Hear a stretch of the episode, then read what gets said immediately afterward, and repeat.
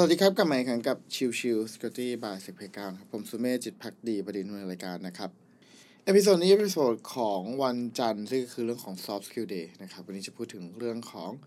ลักษณะของการตั้งเป้าหมายที่ดีเป็นอย่างไรนะครับ อันนี้เอามาจากเพจเดี๋ยวดิดสรุปเองนะครับ ก็เป็นเพจที่พูดถึงเรื่องของพวก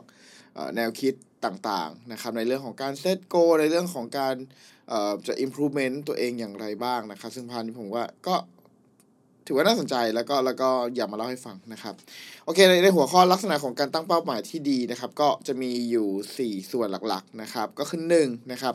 ต้องมีเป้าหมายที่ใหญ่ไว้ก่อนครับ เป้าหมายบางอย่างในชีวิตของเราต้องเป็นเป้าหมายที่ใหญ่โต เพราะการมีเป้าหมายที่ใหญ่โต จะทำให้เกิดความตื่นเต้นระทึกใจ ซึ่งเป็นสิ่งจำเป็นในการบรรลุความสำเร็จอย่างสูงสุด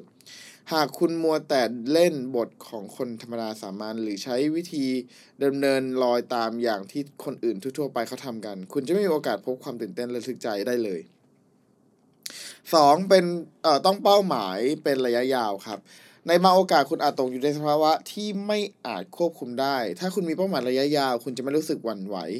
แต่หากคุณขาดเป้าหมายระยะยาวเสียแล้ว อุปสรรคเล็กๆน้อยๆที่เกิดขึ้นเป็นการชั่วคราว ก็อาจทำให้คุณเสียศูนย์ได้ง่าย ๆ ดังนั้นการที่คุณต้องมีเป้าหมายระยะยาวจึงเป็นเรื่องสำคัญ เพื่อที่จะทำให้คุณไม่หลุดโฟกัสจากในสิ่งที่ตั้งเป้าไว้นั่นเอง สามต้องมีเป้าหมายทุกวัน ถ้าคุณไม่มีเป้าหมายเป็นประจำวันนะครับ คุณก็จะถูกตราหน้าว่าคุณเป็นคนช่างฝัน ซึ่งการเป็นคนช่างฝันก็ไม่ใช่เรื่องน่าเสียหายอะไร หากเพียงแต่ว่าพยายามทำฝันให้เป็นจริง ด้วยการทำงานอย่างจริงจังเป็นประจำทุกวันจะดีกว่า เรามักพบเสมอว่าบุคคลที่สามารถสร้างเนื้อสร้างตัวได้ จนกลายเป็นผู้ยิ่งใหญ่ได้ก่อนคนอื่น เป็นเพราะเขารู้ดีว่า ถ้าคุณต้องการจะบรรลุเป้าหมายที่ใหญ่โตให้จนได้ คุณต้องตั้งหน้าฝ่าฟันไปให้ถึงเป้าหมายเป็นประจำทุกๆวัน 4. เป้าหมายต้องมีความเฉพาะเจาะจงครับ การตั้งเป้าหมายที่ดีต้องตั้งแบบเฉพาะเจาะจง ต้องตั้งเป้าหมายที่รู้ให้แน่ชัดเลยว่าต้องการอะไร อย่าตั้งเป้าหมายแบบกว้างๆแบบนี้นะครับ เช่น อยากมีเงินเยอะๆอยากมีบ้านสวยๆงานที่ได้เงินเดือนสูงๆนะครับ ซึ่งการตั้งเป้าหมายแบบเฉพาะเจาะจงต้องเป็นแบบ เช่น อยากมีเงินจำนวนมากๆคำว่ามากๆเนี่ยเท่าไหร่ อยากมีบ้านสวยๆสวยแบบไหนราคาเท่าไหร่กี่ห้องงานที่ได้เงินเดือนสูงๆ งานอะไรแบบไหน แล้วเงินสูงๆ ที่ว่าประมาณเท่าไหร่ ไม่ว่าคุณจะปรารถนาสิ่งใดครับ ถ้าคุณหวังไว้ว่าจะทำให้เกิด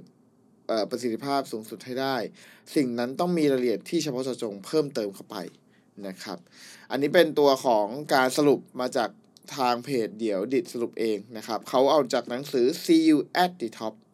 นั่นเองนะครับ โอเค ก็ประมาณนี้นะครับสำหรับอีส่วนนี้ไม่เออไม่ยาวมากนักนะครับ แต่ว่าก็เป็นเรื่องของอาหารสมองออยามเช้าละกันนะครับ โอเค episode นี้ประมาณนี้ครับ ขอบคุณทุกทุกท่านที่เข้ามาติดตามแล้วพบกันใหม่สำหรับวันนี้ลากันไปก่อน สวัสดีครับ